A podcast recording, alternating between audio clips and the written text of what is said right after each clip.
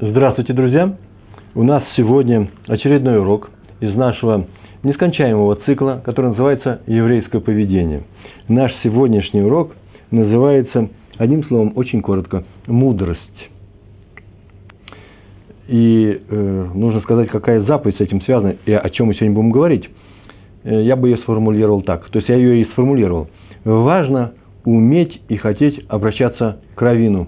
Важно для любого еврея – написано «заведи себя равина», «заведи себя рава». И вот, когда ты завел его, он у тебя уже есть. Завел в смысле, э, он у тебя есть. И, э, и он нужно слушаться во всем. Вот весь сегодняшний урок. Тема настолько важная, что если бы я решил заканчивать свой цикл, я бы закончил этой темой. Вот это одна из самых первых тем была.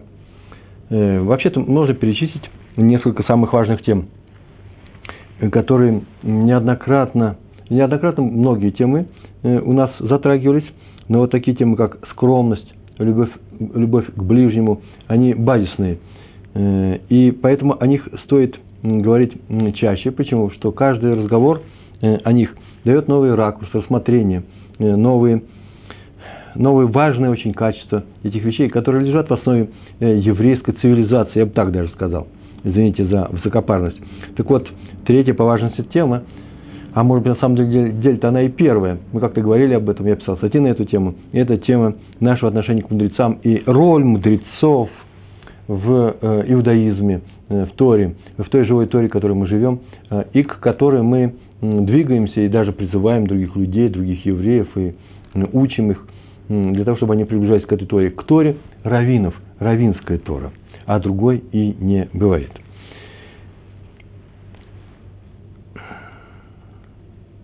почему так важно слушаться мудрецов Тора? Я уже начинаю наш урок. Потому что на этом, повторяю, это важно. Прямо в самом начале сказать, что на этом стоит вся Тора. Без обращения к Равину нет никакой Торы. Нет ее законов, нет ее ограничений, нет ее призывов, э, нет ее особенностей, нет кашрута, нет э, семейной чистоты, тагурат мишпаха – Э, Лашонара, законы, запрещающие говорить такие вещи. Ничего этого нету, если у нас нет особого статуса у раввинов и нашего отношения к ним. Логика Торы вообще здесь очень простая. Мы уже говорили на эту тему неоднократно. Логика Торы. Логика, наша логика в Торе, э, что во всем нужно опираться на мнение Торы. Она такая не частичная, это не остров в архипелаге. Вот это остров химия, это физика, это мои личные отношения, а это Тора – нет, нет, даже если она занимает всего лишь один час изучения Торы, один час э, за все рабочее время одного дня, то все равно все остальное должно быть проходить под, под в ракурсе этой Торы, под эгидой Торы. Э, почему? Потому что не потому, что Тора захватывает, а потому что другого и нет. Это взгляд Тора. Мы, а чем я здесь занимаюсь? Я рассказываю о взгляде Торы. Так вот, во всем нужно опираться на мнение Торы. Откуда мы знаем это мнение? Ну как, берем книгу и читаем. Кто постоянно учит Тору, ее реализует, вот, э, и он может сказать, что он и действует, опираясь на мнение Торы. Но откуда мы знаем, что те, кто учит Тору, кому можно обращаться за советом, что они знают Слово Торы, что это именно истинное Слово Торы. Только это нам обещал сама Тора. В самой Торе написано. Это один из самых главных стихов – Сегодня мы будем говорить будем о другом, а именно, э, когда... Сейчас я скажу, какой стих у нас сегодня будет. Потому что глава у нас э, Азину, слушайте, да? А э, есть такой стих в Торе, если будет трудно для тебя какое-то место, какой-то закон, будет какая-то неясность, или э, в тяжбе с другим человеком, ты не знаешь, как нужно поступить себя, то обращайся к мудрецам своего поколения. Так трактуется этот, этот стих. Интересно, что тебе не ясно какое-то положение. Ты плохо учился? Да нет. Просто Тора сама не дает такого ответа четкого и ясного. Ты обращайся к мудрецам своего поколения. Отсюда мы видим, что Тора обещает, что у нас с вами всегда будут мудрецы, которые будут считаться мудрецами Торы. Не они сами присвоили себе это звание, а весь еврейский народ в большинстве своем признает за ними эту мудрость. Есть несколько вещей, которые Тора обещала. В самой Торе это написано. Будете соблюдать меня, будете счастливы жить, жить в этой стране, уверенно, э, хорошо будете жить в этой стране. Вы будете не соблюдать ее, не дай Бог, э, как и произошло, то я вас изгоню, и будете жить в других, в других странах. Но рано или поздно вернетесь, будете искать меня и вернетесь. Это одно из обещаний. Второе обещание. Второе обещание, э, в частности, что всегда у вас будут мудрецы Торы. И этих обещаний много, их можно собрать. Например, сейчас мне пришло на ум такое обещание. Соблюдайте субботу. Откуда я знаю, что это суббота? Кто мне сказал? А вдруг правительство всего мира начали делать э, разные изменения в календарях и объявили, например, сегодня вместо 1 января будет 13 января, а заодно вместо понедельника будет четверг, а потом дальше так и пойдет. Или, скажите, пожалуйста, откуда у меня есть уверенность, что народы мира всегда будут э, соблюдать вот это деление месяца на, э, на недели, что суббота будет седьмым днем. Ведь это же не природное явление. Месяц – природное явление. А, а одно обращение, один оборот Луны вокруг Земли, земного шара. Год – природное явление. Все остальное только посчитать, сколько месяцев было, сколько годов, пожалуйста. День – природное явление. Час – это уже деление чего-то. А неделя – это ведь не деление чего-то. Нет такого природного, что вы поделили на что-то и получили неделю. И тем не менее в Торе написано, соблюдай субботу. Ты соблюдай, а я побеспокоюсь, что все народы мира, то есть всегда у евреев будет суббота. Не надо делать зарубки на э, э, где-то на, на, на стенке, отмечая год, и когда это будет э, день, когда будет субботний день. Так же, как не надо делать зарубки. О, хорошая мысль. Для субботнего года. Откуда мы знаем, что это будет субботний год? Просто от вас это не уйдет. Всегда будете это соблюдать. Всегда будете знать, даже если не будете соблюдать. А субботу э, в этом проблемы нет. Евреи всегда это будут знать. Это всегда будет с вами. То же самое с мудрецами. Мудрецы у вас будут всегда. Причем мудрецы, о которых я Тора говорю, что это мои мудрецы. И их совета слушайся. Иначе бы Тора бы не давал такого совета. Слушайся э, их совета и общайся к ним за советом. И уже не уклоняйся в сторону от этого, от этого совета. Э, как, каким бы странным тебе не показался. Это называется, как бы далеко ты от Торы не ушел, какие бы другие стереотипы ты бы не усвоил у других народов, и у тебя определенный взгляд есть на жизнь, э, устоявшееся, может быть, одно поколение евреев, второе поколение, третье уже живет по гойским законам, по нееврейским законам. Все равно вернетесь к Торе, мудрецы у вас всегда будут мои мудрецы. Вот об этом я сегодня и хотел с вами поговорить. Написано в, нашей, в нашем недельном разделе Азину, это уже конец почти конец недельного, э, годового чтения недельных разделов, э, чтения Торы. Написано в книге Дворим, 32 стих, э, 32 глава, 7 стих. Там так написано, спроси своего отца, и он расскажет тебе своих старейшин, и они скажут тебе. да, если горячей воды можно, да? Э, такой сезон у нас – очень жарко и везде работают э, кондиционеры. Так получилось. Слава Богу, что у нас есть возможность пережить такую жару. Спроси своего отца, и он расскажет тебе. Своих старейшин они скажут тебе. И этот стих нужно прокомментировать. И он комментирован таким образом. Э, так они его прокомментировали. Еще в книге Шмот. «Пойди, собери старейшин Израиля» написано. В книге Шмот, 3 глава, 16 стих, сказано Мушарабейну – еще не было никаких старейшин, закиним, еще не было никаких мудрецов. То есть они были, но они еще ни разу не собирались. И им было и сказано было Моше Рабейну, пойди собери их, и они сейчас будут принимать решения э, э, вместе, э, коллективные. Сделай себе совет мудрецов. Вот только их наличие, наличие таких мудрецов и может поддержать еврейский народ. Когда евреи живут, кстати, как народ? Только тогда, когда у них есть старейшины. То есть только тогда, когда у них есть руководители. Руководители Торы.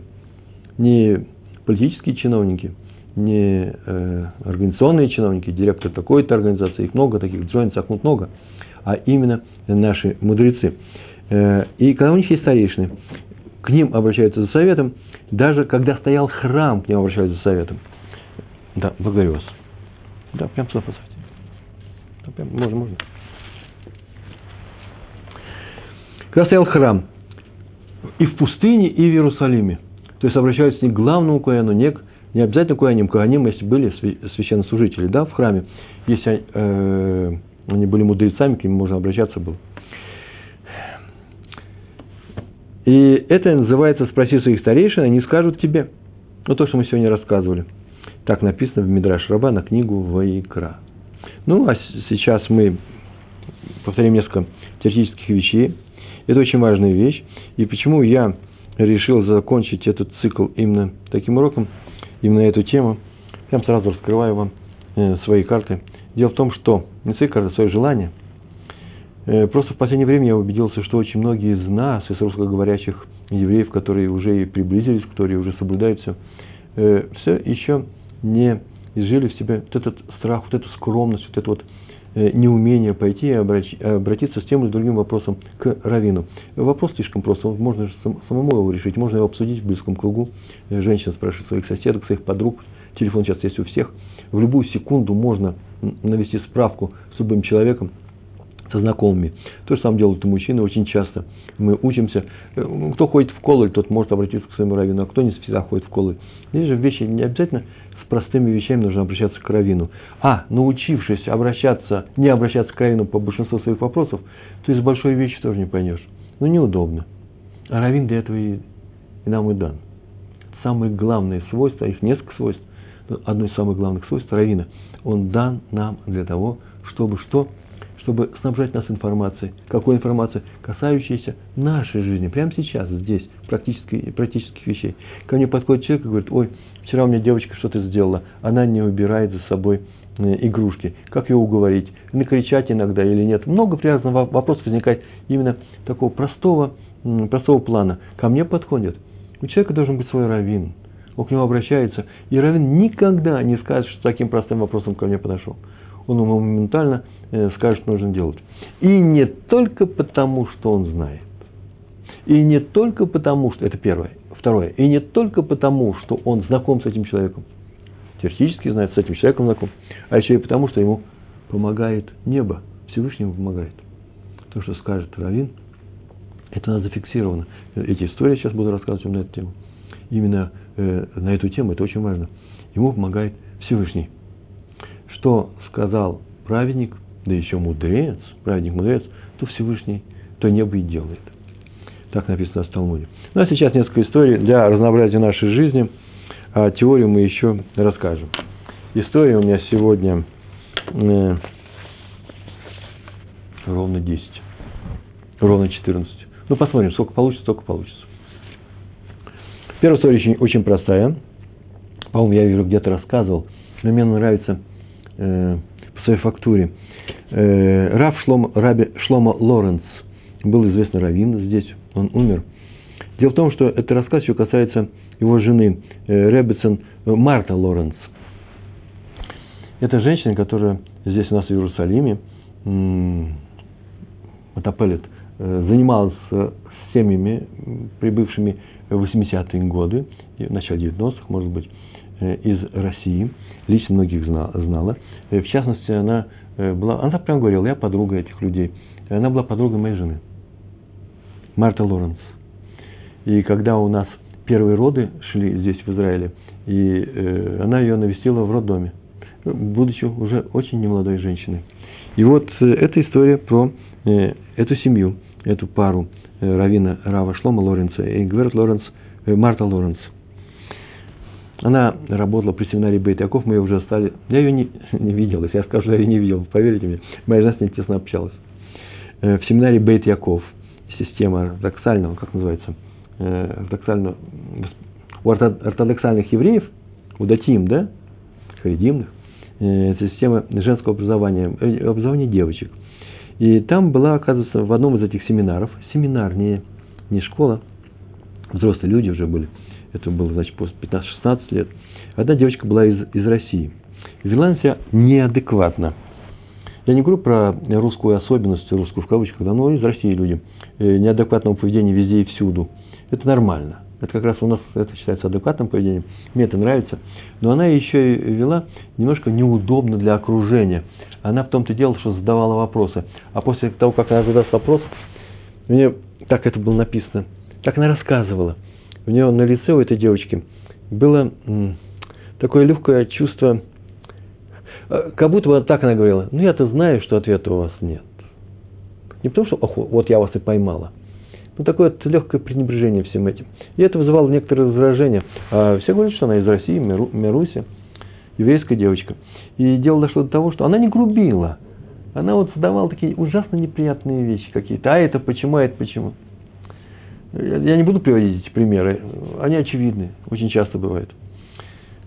У еврейских детей местных этих вопросов не возникает. Мои дети, которые родились здесь, такие вопросы тоже не задают. А я их задаю, а здесь местные не задают, они с детства все это слышат. Так или иначе возник вопрос, вообще оставлять ее здесь или не оставлять. И, может быть, его взять и отказать ей вместе, э, для того, чтобы она здесь больше уже не училась, чтобы она не раздражала учителей, не... Может быть, такое ощущение было, что ожидание, что сейчас все развалится вокруг нее, и все начнут подражать ей и так далее. Но э, хотели ее выгнать, и обратились к Верет э, Марти Лоренс за советом. Почему? Потому что она по-русски была.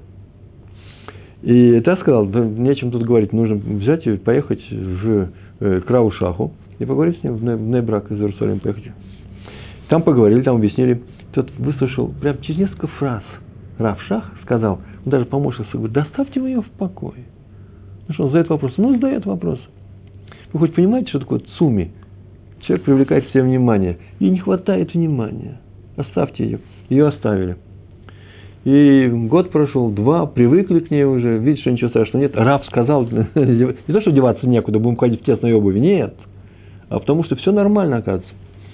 У этой женщины сейчас больше, больше, более 10 детей. Она просто живет хредимной жизнью, она уже, уже не юная, э, и все стало умнее. Представляете, а если бы они действуя рефлекс, рефлективно, рефлексорно, взяли бы и отказали в э, возможности учиться в семинаре, вы понимаете, да, она бы Вся жизнь была, была э, совсем другая. Видите, один совет, да, простая фраза. Доставьте его в покой, нормальная девочка. Он выслушал несколько ее вопросов, нормальная девочка. И все, и все стало на свои места. Вот этой уверенности Равинска ему не хватало. Так нет же, я сейчас новости рассказываю. Именно из-за того, что он так сказал, так это и получилось. А если вы скажете, ну что в другом случае делать? Другая девочка так будет себя вести. Что теперь делать? Нет, Равшах, он умер. Дерханули враха. Что теперь делать? Давайте оставлять всех. Так я об этом сейчас и даю этот урок, что делать. Я говорю, нужно поехать к Раву, и он решит. Именно это я хочу сегодня преподать. Второй у нас, второй пример, Раби Бен Цион Абышауль. Два еврея пришли судиться. Как судиться? Я даже так не понял, один или два. Один, э, э, два соседа были. Один начал расширять квартиру, по-моему, даже во дворе это дело было, и стенку свою э, расширил квартиру так, что проход к соседнюю квартиру, ну, на карка, да, на, э, на земле, потому что у них был тот первый этаж, где садик, э, э, выехал, э, и стало ему неудобно ходить, теперь нужно лишний шаг в сторону делать. Это ему очень не понравилось, тем более, что это вообще его территория была этому соседу. Он пришел жаловаться, а второй э, пришел отвечать, в общем, э, что-то у них там произошло. И вдруг, перед тем, как принять решение, Раби Бенцион, Абу Шауль подозвал человека, потерпевшего, и говорит, слушай, уступи ты ему. Нормальный вообще совет. Не нужно ссориться, не нужно скандалить, уступить. Но только везде мы будем уступать, да, но на, будут ездить. Мы же эти не тягловые лошади. Висят нам на шею и будут ездить. А он так сказал, уступи, и ты выиграешь. Вот увидишь, ты еще выиграешь. Понятно, да? Есть такое правило, никогда не участвовать в ссорах. В ссорах участвовать нельзя, запрет. Даже если ты прав. Если ты прав, тем более нельзя участвовать в ссорах. Уходи. Но не в судах. В судах как раз можно участвовать. Судебное решение – это не ссора. Если ведите себя нормально, культурно, адекватно, не шуметь, не вопить, не обзывать, а просто выяснить, э, кто прав, кто не, э, кто не прав. Все. И после чего решение суда будет принято, вы так поступаете. Но вдруг совет такой интересный, Пашарат компромисс. Он предложил ему компромисс за его счет. Тут взял такой уступил – Уступил он ему, слова не сказал, все. И наладили мирные отношения. Ни хорошо, ни красиво. Один, этим, метр в сторону, стенка 4 метра, 4 квадратных метра получается. Уточил он у нас, отобрал нашей, нашей земли. Ну, раз сказал. А тот сосед занимался каким-то там бизнесом и потерял на этот бизнес выигравший, да, не выигравший, а которого не трогали и все деньги у него прошли, и он начал все распродавать, и квартиру это тоже продал. Выжил он, не выжил, не знаю. Раф, как будто бы такое ощущение, что предчувствовал это. Я не хочу сказать, что как Раф сказал, поэтому он плохо стал жить и все потерял. Я об этом не говорил. Новый сосед у него оказался. Спросил, какой интересный здесь ракурс описания этой квартиры. Он сказал, вообще-то это моя была земля. Он без всяких разговоров эту стенку убрал. Он перестраивал дом. Я дал ему часть свою квартиру. Не часть, а вернул то, что полагалось ему вернуть. И об этой истории тут же сразу начали говорить в Шхуне. Шхуна это в этом, в этом районе. Что нужно слушаться раби Бенциона, Абу Шауля. Что скажет, то и будет. И вот однажды пришел к нему один ученик, ученик Хатан, студент Ешивы. Хатан – это жених. И сказал, что э, его семья хочет пригласить э, раби Абушауля э, устроить ему хупу, чтобы он был главным раввином на этой хупе. Но вот у них спор вышел. Вот его семья, его папа, мама, и он сам хочет раби Абушауля. А э, семья невесты хотят раби Иуду Цатку, другой крупнейший раввин и праведник э, сефардских евреев – Э, вернее, не так, он хочет Раби Иуду Цатку, неправильно сказал, их семья хочет Раби Иуду Цатку, а семья невесты Раби Якова Моцари. Тут не было разговора про Абу Шауля. Что теперь делать? Он мне прямо моментально сказал, иди к Раву Цатке и попроси его. Я-то знаю, что он тебе скажет. А что он скажет? Он тебе скажет. Вот увидишь пригласите Рава, Мацо, э, э, Рава Муцари, не меня. Не всегда так делал Рав Цатка. Он говорит, а вот сейчас он так скажет, вот ты видишь. Почему? Потому что это святые люди, и они никогда не будут жить в том мире, в котором из-за них делается ссора. Так он объяснил. Так оно и произошло. Еще одна история. У нас всего их 10, а мы все успеем. А дальше, чем дальше, тем истории. Мне, мне нравятся мои истории, которые я собрал. Я их отбираю, их много было. Раф Яков Исроэль Коневский, Стайплер – его однажды спросили, это даже не история, это просто слова, очень хорошие слова. Его спросили, кто должен говорить от имени Торы? Кого нужно слушать? Каким должен быть человек, которому нужно идти за советом? Понятно, что сейчас он скажет, э, иди к мудрецам, иди к, э, талмудистам. А он ответил очень интересно. Вообще, нужно обращаться только к тому, кто все время погружен в Тору, который занимается Торой. Пускай он будет не самый умный, не самый способный, не обязательно мудрец, не обязательно раввин, но если он занимается Торой – вот с ним и советуйся. Пускай он думает о Торе, и поэтому каждую минуту. И поэтому он нам и нужен для того, чтобы Раф Муцарь или Муцафи. А я не могу тебе сказать, кто это, Муцафи или Муцари. Почему? Потому что у меня все от руки написано. Конечно же, Муцафи. О чем там говорить? Это у меня техник сидит, мой друг Рафалье Лейб. И он мне подсказывает иногда. Правильно, не всякого сомнения. Муцафи. Это очень важно. И он сказал, что нужно обращаться к тому, который вообще все время тоже занимается. Его спрашивают, он будет, когда будет отвечать, будет советоваться с текстом Торы, что Тора на эту тему говорит. Я его спросили, а если Тора на эту тему ничего не говорит?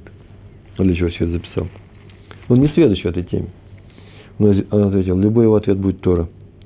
То есть Тора поможет ему даже там, где он не сведущий. Это интересная вещь. Я сегодня ученики Э, школьники, извините, русскоязычная компания, 15-18 лет, спросили, но телефона ведь не было в древности, в Торе не написано про телефон. Откуда мы знаем, что телефоном в субботу нельзя пользоваться? Хороший вопрос. Решите на сайте, много статей на эту тему, много ответов. И электричеством то же самое. Откуда мы знаем, что можно пользоваться или нельзя. Так в Торе же написано. Когда у вас, так прям прямым текстом написано, прям серьезно говорим, послушайте внимательно. Там про электричество, про Торе написано. И про телефон. Слушайте, когда у вас возникнет непонимание того, что делать с электричеством или телефоном, пойдите и обратитесь к мудрецам своего поколения, и что они скажут, так и делайте. Точно цитата, да? Хоть ни слова не выдумал. С каждым вопросом, который у вас возникнет, идите к ним. Про... А, это хорошая история. Про Шлома Залмана Айрбаха Зацаль. Я правильно сейчас принес, да? Шлома Залмана Айрбаха. К нему обратились Габай Здаки. Габай Здаки – это такие люди, которые собирают сдаку. Габай – это работник синагоги. И собирают сдаку, между прочим, часть идет э, им самим. Для того, кто-то что-то делает, тоже ведь нужно, да, поддерживать жизнь, они должны жить. И поэтому знаете, что Габай Заки имеет право и обязан брать часть собранной заки, которую он собирает для синагоги или другой какой-то организации себе. У них была зака, купа называется, э, фонд определенный. И они обычно что делали? Когда у них накапливалась некоторая сумма, они могли это сдать в банк на хранение. Деньги хранились в банке. Причем так, на, на таком, покам, да, как называется, э, на, э, в такой части банковского счета, который э, дает, начисляет прибыль за, да, за положительный баланс. В израильских банках это не всегда так, это особый случай, может быть, за рубежом так. Так или иначе, это нужно было согласие этого банка и в каких условиях они, и на какой срок это держат, не, э, когда можно взять, когда нельзя взять. И к ним обратились из одного банка и предложили огромный процент, э, процент э, пользы, да, как называется, э, до, э, дохода, если они их не будут держать будут свою, э, свой фонд. Просто большой, больше, чем положено, больше, чем обычный. Они знают, что делать в других банках. Они тоже спросили Рава Шлома Залмана Ойербаха. А то человек, который не специалист по, по банковским делам. Но он, житейский опыт, опыт жизни, да нет, опыт Торы. Он сказал, что-то подозрительно. Что-то вдруг они предлагают такой большой процент. Я никогда не слышал об этом, но я думаю, что так могли бы они поступить, если бы испытывали некоторые финансовые затруднения. И для спасения ситуации им нужно срочно привлечь капитал. И они, это я вам так долго объясняю, он сказал вообще два-три слова на идиш. Им нужно привлечь этот капитал, с любым процентом они его возьмут для того, чтобы свои дырки закрыть, свой бюджет, там что-то у них там делается. А поэтому есть большая опасность какая? Что все это лопнет. А вам нельзя этим заниматься. Почему? Потому что если есть вероятность того, что все это лопнет, знаете, это же не ваши деньги, это же деньги бедняков. Это же фонд помощи, это задака. Поэтому он запрещается. И они вложили в обычный банк, как и было по обычным банковским процентам. Две недели не прошло, как объявили о том, что этот банк объявил себя банкротом. И все, что у него было, так раньше поступали, сейчас не было так социального государственного обеспечения э, э, банкротившимся банком. И все взносы, которые были в этом банке, они все были, не все пропали и были аннулированы. Так Раф Ойербах спаса, спас большой фонд Заки в Иерусалиме. Обращайся к нему, и он тебе скажет ответ. Заболел один ребенок. Была маленькая ранка на руке, но она не заживала. И объявили, что это заражение крови. И начали колоть пенициллином и прочим антибиотиками, но болезнь не ушла, она просто затаилась, а рука опухла. А тело, вроде и кровь нормальная, тело нормальное, а рука пухнет больше и больше. И посмотрели, э, я не знаю, я специалист в медицине, так было написано, примерно так было написано, что я, как я понял. И сказали, что делать нечего, нужно резать руку. Маленькому мальчику резать руку. Иначе, не дай бог, что-нибудь случится страшное и приготовились к операции, назначили день. И врач был знаменитый, доктор, э, доктор Кук, известный хирург, детский хирург был с мировым именем. А за день он сказал отцу, иди, как за день до операции, иди э, к Адмору из Клойсберга, Клойзенбурга, Клойзенбург. Иди к нему и посоветуйся с ним, мы сделаем операцию. Тут пошел, а Адмор выслушал сказал, «Э, ну, операция, да, бывает, что, да, делать нужно, так делайте, но, пожалуйста,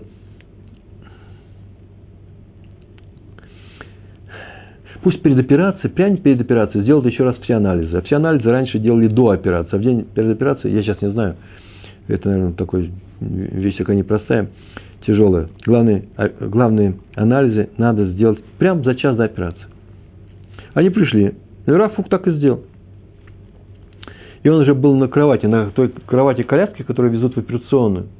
И Рафук пошел с анализами этими, пришел. Все, уже принято решение – э, анализы вчерашние были безобразные, жуткие, нужно резать руку. А сейчас он сделал это, эти анализы и видал, что чудо какое-то. Хм. Ну, чудо-чудо, мальчик стал ушел, да, послушайте. И так оно и было. Он посмотрел на все это, подошел. Мальчик лежит, бледный, сейчас он в руки к анестезиологу. Он посмотрел на этого мальчика, взял его за руку, потрогал пульс и говорит, встань-ка. Тут даже его не понял, встань. И тот, ну, сел на кровати. Ноги опусти. А он уже, по-моему, даже, не, не знаю, не знаю, как это было, это было все-таки в какие времена, когда, много лет назад. И многие писали, а говорят, теперь уходи отсюда, быстро беги, Теврах. И он сказал. Тот, конечно, не побежал, медленно ушел. Но он пошел, и все смотрели на, как, на какое-то чудо. Он не должен был вообще вставать. И э, так мальчик ушел. Понятно, что потом его одели, нормально все, обрадовались. Но вот эта вот сцена, которая произошла, она была такая необычная. Встань, иди, Теврах, беги отсюда. Почему? Потому что так сказал э, крупнейший э, праведник того поколения Адмора из Клойзенбурга. Вообще праведники, они особые люди. Сейчас я расскажу про особых людей. А теории нам кто будет рассказывать? Мы говорили уже на эту тему, что для чего нам нужно вообще заводить раввинов. Раввины – это люди, которые нам дают ответы на многие вопросы. Для чего? Чтобы, чтобы давали ответы. Надо. Очень простая вещь. Три момента, три этапа. Завести себе раввина, научиться к нему приходить за советом, а второе – исполнять все, что он скажет. Сложно? Сложно. На самом деле просто, но это нужно, но это нужно знать и нужно делать. А раввина мы уже говорили об этом. Кто, кто такой раввин? Наш, у нас раввин. Как будете звать раввина всего себе? Ну, во-первых, заведите того раввина, который в вашем месте находится, в вашем городе. Я же не знаю, где вы находитесь. Там обязательно должен быть раввин. Нету? Захотите завести раввина, и он появится. Обращайтесь к раввину по телефону в другой город. Что угодно сделайте, он обязательно появится. Так, есть такое правило. Если идти правильным путем, Всевышний поможет. Так вот, сначала попробуйте пойти к тому раввину, который есть. И ничего страшного. Скорее всего, он и хороший есть. Вообще-то раввин должен обладать следующими свойствами. А именно, он должен все знать, всю Тору. Второе, он должен быть супер добрым человеком. Просто необычайно добрым человеком должен быть. Иначе никакой он не, не равен. И третье правило очень простое. И все окружение его должно быть таким же. Нет ни одного человека нехорошего в окружении. Тоже это очень важно. Так что, э, но, если вдруг увидите, что человек, ну, крикливый раввин, бывает такое, бывает. Вообще знаете, что раввины – это вообще одаренные люди, способные. А способные люди, они трудны в общении. И с, ними, с нами тяжело жить. Меня сказал один человек. Мы, говорит, талантливые люди. У нас характер такой у всех. Но мы потерпим. Почему? Потому что нам нужна польза от них. Это люди, Торы. Главное, чтобы они были людьми Торы. Как мы сегодня сказали? Так нам было сообщено – Э, кому же обращаться? Стальпер сказал к тому, кто все время занимается Торой. Равин, который не учится, не равин. Ну, тоже попробуйте сходить, а вдруг он начнет учиться. А вдруг вы не видите, как он учится. Есть у меня несколько историй, когда просто не видали, как он учится, он учился все время. Крупнейший раввин. Что у нас теперь еще есть? У нас сейчас есть еще, э, еще несколько историй. А, праведники особые люди. Мой любимый урок. Я прям недавно написал на эту тему. Раввины особые люди. Наши талмудисты особые люди. Просто у нас здесь на сайте Толдот э, выходит серия, э, я уже говорил об этом, многие об этом знают, цикл видеолекций, который называется, где мы, я преподаю с экрана, там моя голова, с экрана преподаю Талмуд, называется «Учим Талмуд», и там мы рассказываем э, сопроводительными материалами. Сообщите всем своим знакомым, евреям, которые, может быть, не знают о том, что есть такая возможность учиться. Там есть сопроводительный материал. Можно скачать э, с экрана, скачать с компьютера э, не только мое изображение, но еще и текст, в котором есть перевод и комментарий. Главные все комментарии, которые нужны на данный отрывок. И там совсем недавно была одна история про Рава, пап, э, про Рава Папу, так его звали, Рав Папа, Э, история была очень простая. И она, кажется, очень такой симпатичной. Она показывает, такие раввины э, в нашей среде. Среди еврейского народа. Была группа людей, которые занимались какой-то торговлей. Э, торговцы. Приехали в незнакомое место и обеспечивали себя едой тем, что по очереди они пекли себе хлеб. Один из них пек себе хлеб. И вот однажды один взялся печь хлеб, его попросили, и он пошел выпекать хлеб – и, а их, они торговцы, кроме того, что они будут заниматься торговлей, попросил, чтобы они охраняли его верхнюю одежду. И они согласились, взялись за это. Э, он им печет хлеб, он работает на них, а они продают и заодно сторожат э, э, для него верхнюю одежду, это называется они сторожа. Так вот, когда так или иначе пропала эта одежда, и пришли, обратились к Раву папе, что теперь делать? И он определил, что они должны заплатить за это. И Талмуд не просто так говорит, вот заплатите и все. Есть правила определенные, по которым нужно это заплатить. Есть они бесплатные, бесплатные сторожи, сторожа, бесплатные сторожа. что они платят только в том случае, который не получает плату за свое, за свое, за свое сторожение. Только в том случае, если э, они плохо сторожили, в смысле небрежно, халатно отнеслись к, своему, к своей функции сторожа, а они как раз и были бесплатными сторожами. Почему? Потому что это была его очередь, он должен был по очереди делать хлеб. И хлеб делал он никакой не особый, не замечательный. Поэтому это было рутинное исполнение всего, они не испытывают к нему благодарности. Каждый из них бывает на этом месте. Поэтому благодарности нету, поэтому они были просто сторожами, бесплатными. А раз так, то они отвечали за то, что это небрежно ее хранили, должны заплатить. А э, второй вариант, там был второй вариант. Много я рассказываю, да, на эту тему. Мне так это нравится все. Э, э, он, они были платными сторожами, почему? Потому что была не его очередь. Они его попросили, уговорили, он пел, э, пек супер хлеб, поэтому в знак благодарности они должны были это испытывать. Они должны, э, они являются платными сторожами. Почему? Потому что он хорошо им сделал. Незаслуженно хорошо, ни за что.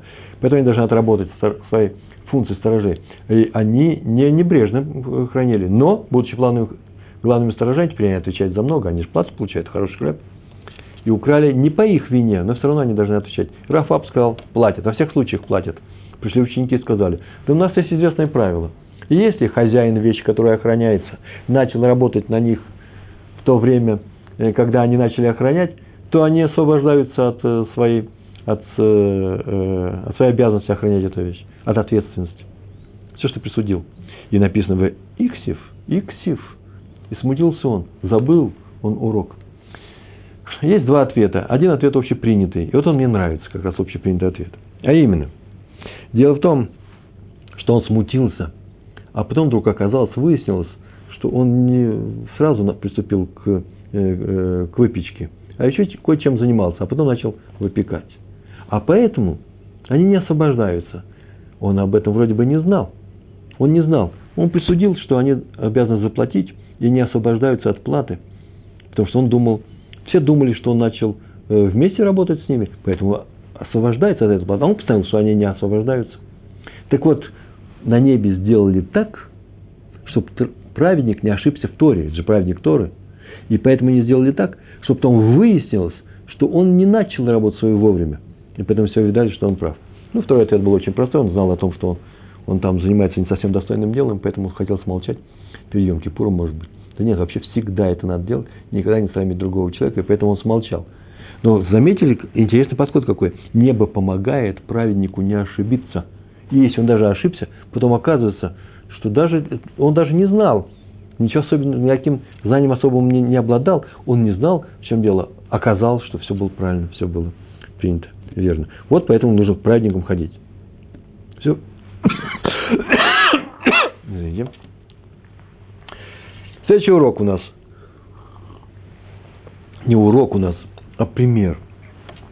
Пример у нас очень простой. А потом теория у нас есть. Раби Иуда Цатка. Мне так нравится история про него.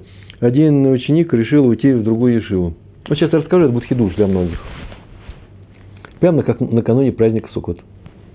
Один ученик решил уйти в другую Ешиву, из его Ешивы. И сказал, и сказал, что тут очень хорошо, замечательно, но хочет расти дальше, выше. И он уже выяснил, какую Ешиву, и там уже нашел себе Хаврута, тот человек, с кем будет учиться, и поэтому совершенно уходит. А здесь хорошо, очень хорошо, но я хочу лучше. Равцатка сказал, вот смотри, сейчас будет сукот. Что мы делаем на сукот?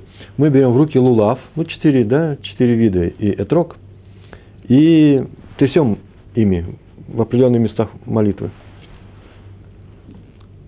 А потом читается алель. Помните, да, вы знаете, где трясет все это? В алеле. Есть, там есть такое место, четыре строчки. Две строчки повторяются, а потом другие две строчки повторяются. Я сейчас прочитаю вам. Ана Шемо Шианна. Ана Ашем, пожалуйста, Всевышний, Ошеа на. Э, это не что иное, как называется, Ошеа спаси, да? Спаси. Пожалуйста, Всевышний, спаси, пожалуйста. А потом говорим, Ана Ашем от слиха на. Пожалуйста, от слиха. Э, тоже вроде помоги. От слова от слаха, удачи, да? Сделай наш путь удачным. Так вот, когда мы говорим Ана Ашем Ошеана, мы трясем шарик цибур. Видали, да? А когда говорится о нашем отслиха, на, он не трясет. Так сказал Раф Цатка. Почему? Да потому что первое – это спаси. Когда нужно искать спасение, когда на самом деле плохо, то нужно двигаться. Надо бежать, выбирать новое место, убегать с плохого. А там, где что, отслихана, от слаха удача, там вот хорошего не убегают. Там не надо двигаться, там мы лулаум не трясем, поэтому можешь оставаться на своем месте. Так он ему хорошо объяснил. Мне понравилось ужасно. Это наполняет действием, осмысленным действием, еще одним осмысленным действием наполняет э, нашу молитву. От хорошего не бегут, а улучшают, а от плохого бегут, и Всевышний нам помогает. Такой был у нас рассказ на эту тему. Теория еще, еще два слова теории. Какая? Э, почему Равинский совет вообще помогает? Ну, об этом уже говорили в самом начале, потому что он человек, привык учить Тору и умеет рассмотреть вопрос со всех сторон. Тоже очень непростая логика Талмуда, она особая. Э, она быстро усваивается, к ней быстро привыкаешь и начинаешь смотреть на вещи именно с точки зрения, с ракурса талмудического. Вот этот человек это и делает. Он сразу же задаст, он видит корень проблемы, сразу задаст э, тот вопрос, который нужен для выяснения всех обстоятельств. Прям тебя спросит. Ты пришел к нему с проблемой, вас спросит, а это что? И вы увидите, что это нерв проблемы. Это первая вещь. А вторая, как мы говорили, ему помогает небо. И поэтому написал Рамбан, когда он комментировал э, стих Торы, Дворим, 17 Дворим, 17 глава, 11 стих. Не отклоняйся от того, что он тебе скажет. Э, Еще говорят, что совет Равина всегда лучше, чем э, совет пророка. Пророк видит то, что Всевышнему передает. Вот это будет то-то и то-то. Так это произойдет. Это не обязательно так и произойдет. Все пророчества, они же от Всевышнего, они как они звучат? Если ты пойдешь хорошей дорогой, вот что будет. А если пойдешь плохой, вот что будет. Так это звучит. А э, привет, э, привет, совет Равинский, он устроен совсем по-другому. Просто Равин все это видит. Помните, я вам рассказывал такую историю, мне сказали однажды. Э, это как человек, который сидит и видит карту сверху всех событий. И вокруг той горы, где он сидит, э, есть речка, и там плывет байдарка. И кто там, слышно, эхо хорошее в горах, смотри, у нас вот наверху Равин сидит, что он сейчас скажет, то и будет. Эй, дядя Равин, он смотрит вниз, скажи, пожалуйста, когда мы здесь, ну, как у байдарочников, язык байдарочников нужно, да, когда мы наковырнемся на, на э, на пороге. Он говорит, вы наковырнетесь, молодые люди, сверху. Он посмотрел, куда они приплывут. Так, течень, плыть они точно будут по стремнее, не по главному течению. Нужно знать, где отойти в сторону. Для этого нужно иметь карту. В какую заводь уйти. Она может быть тупиковая. Вот он-то видит все это. Он говорит, вы навернетесь, скорее всего, э, через 3 минуты 14 секунд. И они делают круг, он это видит, и падают, вылезают, ну вот, говорят, Равин нас э, пророк наш Равин, а Равин не пророк. Равин знает, он видит, ни больше, ни меньше. Это такая история у нас была. И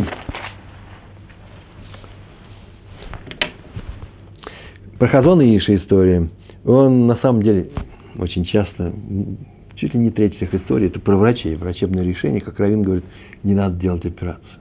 Так вот, Хазон Иша вообще-то не всегда выступал против решения врачей. Врачи должны лечить. Мы должны к нему обращаться. Но однажды он выступил. Так было написано, что однажды, может, другие рассказы здесь тоже есть. Э, э, звали его Рав Гарус, э, его ученика. И он, Рав Гарус, пригласил его быть сандаком. Сандак – это человек, который держит мальчика во время обрезания. Это самая почетная роль. Есть две почетных роли во время обрезания. Это Моэль, тот, кто обрезает, мальчик, тот, кого обрезает, и тот, кто держит. Папа – это уже уже менее почет, тоже важно. Равин там есть, который все это учреждает, э, э, объявляет, что нужно делать, Масадер. И он его пригласил сандаком э, к своему сыну. Чуть ли не первенец был. Только что, только что родился. Вот сегодня родился, его поздравили. Поздравляют вообще-то с Брисмила, Бритмилой. И он обратился к Хазон Ишу. И, и известно было, что Хазон Иш не отказывается своим ученикам быть сандаком, но никогда не совершается быть сандаком в больнице – это такой случай, если тебя не выписали твоего ребенка, значит, тут еще не все, не все здорово, можно задержать. Он не хочет это. Ну, согласился, согласился. Через семь дней будет обрезание. Первый день, да, это восьмой день, да, через семь дней будет обрезание. А тут у роженицы отнялись ноги полностью. Она не могла ходить. С ребенком ничего не случилось. И врачи запретили ей уезжать из больницы. Пускай полежит. И Гарус обратился прямо тут же, бросился к Хазунышу. Ой, там вот такая история случилась. Говорит, да не переживай, все будет нормально. Все будет в порядке. Три дня проведет в больнице с своими ногами. Три дня дома. И я буду с Сандаком. Забирай ее после трех дней в больницу. Тут приехал ее забирать после трех дней. Те говорят, она ходить она может, но всякое может быть. Вот ответственность, большая ответственность. Дали ему бумагу в израильских, в израильских больницах это так. И все он берет на себя. В некоторых случаях не отпускают. Ему отпустили. И он привез домой. Он понял вообще шум там. Ему вообще не разрешали. Э, ему отдали жену, в конце концов. И так и все произошло. Через три дня э, он ее привез к себе. Э, к вечеру того же дня она начала ходить. Больно было, больно. А через три дня забыла. А на восьмой день, кончились эти шесть после родов, да, приехал Хазон Иш, они устроили. Так написал Раф Гарус – Брисмила. Что праведник скажет, праведник талмудист, талмудист, то и бывает, то и случается. Адмор из Слоним, Слонимский Адмор, Слонимские хасиды, одно из самых сильных, мощных ветвей хасидута, хасидизма э, в еврейском мире. Э, звали его Раби Авраам. Он написал книгу Бейт Авраам, известная книга. Его однажды встретил один еврей и похвастал. Знаете, чисто хасидская история. Вообще, здесь слова, здесь же не действия. Посмотрите. И встретил один еврей и похвастал. Он очень много учится, Рэбе. Он все книги читает. И поэтому у него нет трава. Он все сам знает. В книгах можно все прочесть. Вот такой он замечательный человек. Сам себя похвалил. Мы знаем, да, хвалиться нельзя, и само себя хвалить вообще. Это не очень хорошо. Так что зачем мне Раф, сказал он, если в книгах все написано. Книги писали не раввины. Так вот, сказал ему Раф, я тебе сейчас приду, на что все это похоже? Приду Машаль называется, басня, да, по-русски? Пример, на что все это похоже. Вот один человек, будучи простым человеком, узнал, он прибаливал, ходил к врачу, давали лекарства, он за них платил, ходил в аптеку, брал лекарства. Даже спросил, у тебя все лекарства? Все есть. Все лекарства у тебя есть. Все. Хорошо. От всех болезней? Ну, от всех болезней у меня есть. И вот он пришел, начал раздумывать. Смотри, как здорово. Пойду-ка куплю все лекарства. Пойду-ка их выпью, и болезни не будет. Простой рассказ, да? Простой машаль. Так то же самое и здесь. Ты читаешь все книги от всех случаев жизни, там обо всем написано, а о твоем как раз может быть не написано. Возьмешь лекарство, оно помогает от той болезни, которой у тебя нет, за то, что он тебя будет угнетать тот, тот орган, который у тебя работает – так действует все э, лекарства.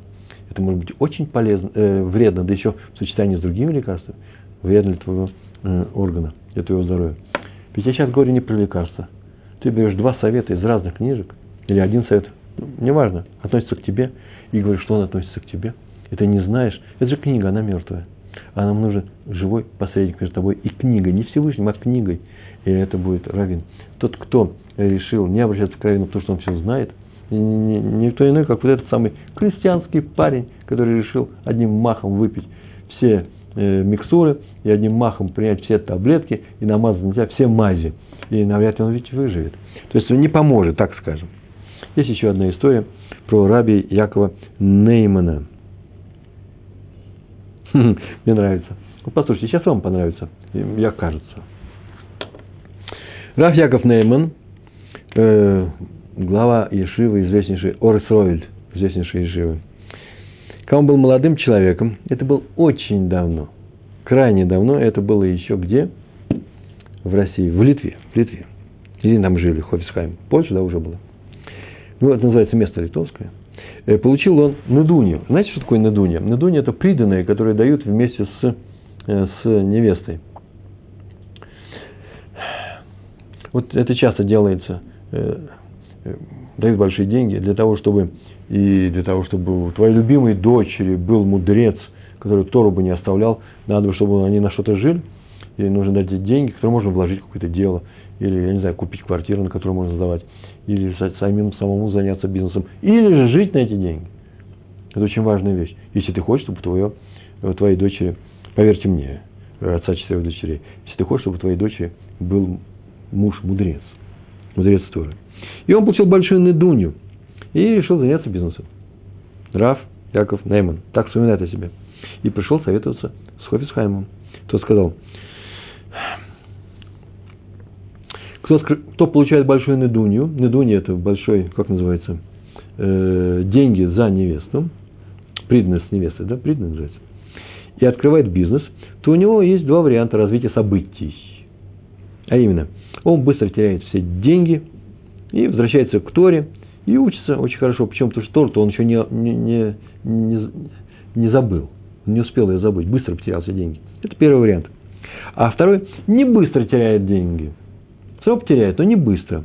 И долго это будет возвращаться, а, возвращаться, долго это будет длиться, а он вернется к Торе, но когда он ее уже забыл. Понятно, что Тору сразу не забываешь, но уже забыл тот вкус к учебе, который длится ежедневно. Многие, многие годы ты учился ежедневно, и вдруг сейчас э, целый год-два э, э, от этого отвык. Можно отвыкнуть, не дай Бог, вернуться ужасно трудно. Сказал Хофицхайм, или быстро теряешь деньги, или быстро, то поэтому я тебе дам браху, чтобы ты потерял деньги быстро, сразу. Ну, все засмеялись. Хофицхайм не ошибался. Так случилось, что деньги девать нужно, и он пошел, устроил бизнес. Первую же сделку, которую он сделал, он потерял все деньги на этой сделке, да еще так потерял, что еще остался должным и выплачивал, выплачивал другие деньги, потерял все свои деньги. В результате он стал главой одной из самых больших израильских ишев. Совет, совет Хорисхайма. Об этом написано. Сам Раф Яков Нейман об этом написал. Я люблю это. Написано в трактате Кедушин – в трактате Кедушин на 29 листе, вторая страница, там написано совершенно непонятные слова. Если кто будет заниматься переводом, я как переводил текст, непонятно, о чем здесь говорит Раби Юханан. Там так написано, сказал Раби Юханан. Тот, кому отец оставил большое наследство, и он хочет его истратить, интересное слово, да? Хочет его истратить, Тут пусть наденет э, льняную одежду, самую дорогую по тем временам. Э, пусть тот пьет из хрусталя, пусть наймет работников, чтобы они работали на него, и не будет с ними, то есть пускай делают, что хотят. Тут эти три вещи, три вещи, точно, все, все, так он сказал. Тот, кто получил большое наследство, пусть это сделает, точка. А теперь объяснение, если он хочет все это потратить. С работниками понятно, да? Если они будут без надзора, то они все просто будут делать плохую работу, все быстро разорят. Э, льняную одежду э, э, надеть, это значит пускать пыль в глаза людям, тратить на это, завести себе друзей и так далее. Устраивать презентации. Пить из хрустального бокала, это называется, вы меня знаете, просто наслаждаться этой жизнью. А главное, что еще и запустить свой бизнес. Дать своим работникам делать, что они хотят. Это верный. Ведь написано, пусть так делает. Если что, если он хочет потерять все эти деньги. И пусть хочет... Это нормальная вещь. Не делай так. Во всех комментариях написано, так и не делай, как Раби Йоханан сказал. А теперь нет. Теперь Раби, э, сказал, теперь я вижу, это браха Хофисхайма. Ты занимайся Торой, ты хочешь продолжать заниматься Торой, получил большие деньги, быстренько по совету Раби Йоханана спусти их. Куда спусти? Займись бизнесом и проиграй все это дело и ты отвернешься к Торе, и будет намного лучше, чем было раньше. К чему я это рассказываю? Я ведь не советую здесь людям э, пить из хрустальных бокалов, э, набрать нерадивых работников, которые его разорят, и пускать пыль в глаза при помощи льняной одежды. Можно вообще и получено, э, это была дорогая тогда одежда.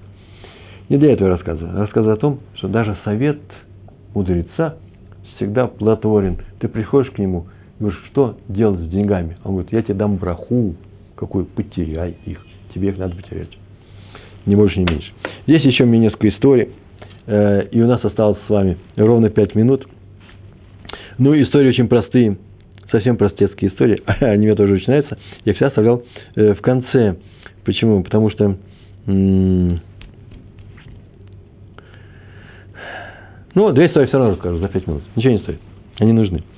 Э, я их рассказывал однажды, по-моему, уже год три назад. Это произошло колокол, который называется Амстердам, у Рава Йосфа Хайма Зоненфельд, так назывался. Амстердам, так назывался. Кололь, Кололь это э, ешива для женатых евреев.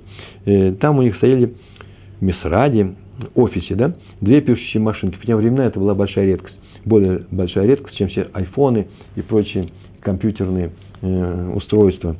Машинки такие дорогие, их привозили, дорого стоили, привозили за границы. Так вот, забрался вор в окно, узкое окно, и украл их. Приходит утром, а их нету. Шум, крик. Обратились сразу же к Раузенфельду. В полицию нужно обращаться. Он говорит, в полицию можно обратиться. Ну, говорит, ну не переживайте. Украли ведь только одну машинку. Он сказал, как-то украли одну, украли-то две машинки. Он говорит, нет. В окно мог влезть только один человек. А украсть он две машинки не может. Где-то вторую он припрятал. Начали искать и очень нашли поблизости машинку, которая стояла не у забора, прямо рядом с окном. Э, машинку тяжелую, раньше они стальные, там 16 килограммов, 20 килограммов она весила. А они пришли, на такие дела не ходят подвое. Это об этом Рав Зонефиль знал. Что меня интересует? Он мог ошибиться. Я мог ошибиться. Это ведь не дальнозоркость большая. Узкое окно, один человек. Нет. Раб сказал, так оно и было. Он просто посмотрел на все это глазами мудреца. Как я говорил, на эту речку, да? Э, как там слово какой был? Упадете на этом пороге через 3 минуты 14 секунд. Посмотрите, говорю, где здесь машинка есть. Есть еще одна вещь, совет Стайплера. Один, э, а, у него была свадьба, и одному Макабулю, большому каббалисту, не знаю, хорошему, плохому, меня это не интересует, это так история была написана, показали имена этих молодых и сказали, вот подходят ли они друг к другу. Есть, оказывается, такая вещь. Он посмотрел на это и сказал, знаете, что эти имена не подходят, а свадьбу уже назначили. И он очень расстроился, растерялся, стоит ли этому доверять, и пришел к своему раввину. Тот э, сказал, э, что надо полагаться на Всевышнего, а не на каббалистов. Хороший совет. Так Равин сказал, так и надо делать. Но он послал этого Авреха к Раву Каневскому, к Стайплеру. Тот пришел к Стайплеру, показал ему листочек записью каббалиста. Стайплер бросил листочек на землю, наступил ногой и сказал. Вообще-то закричал на самом деле, на идиш. Нет таких сил нигде, нигде, которые могут помешать человеку, если того в том, что хочет Всевышний.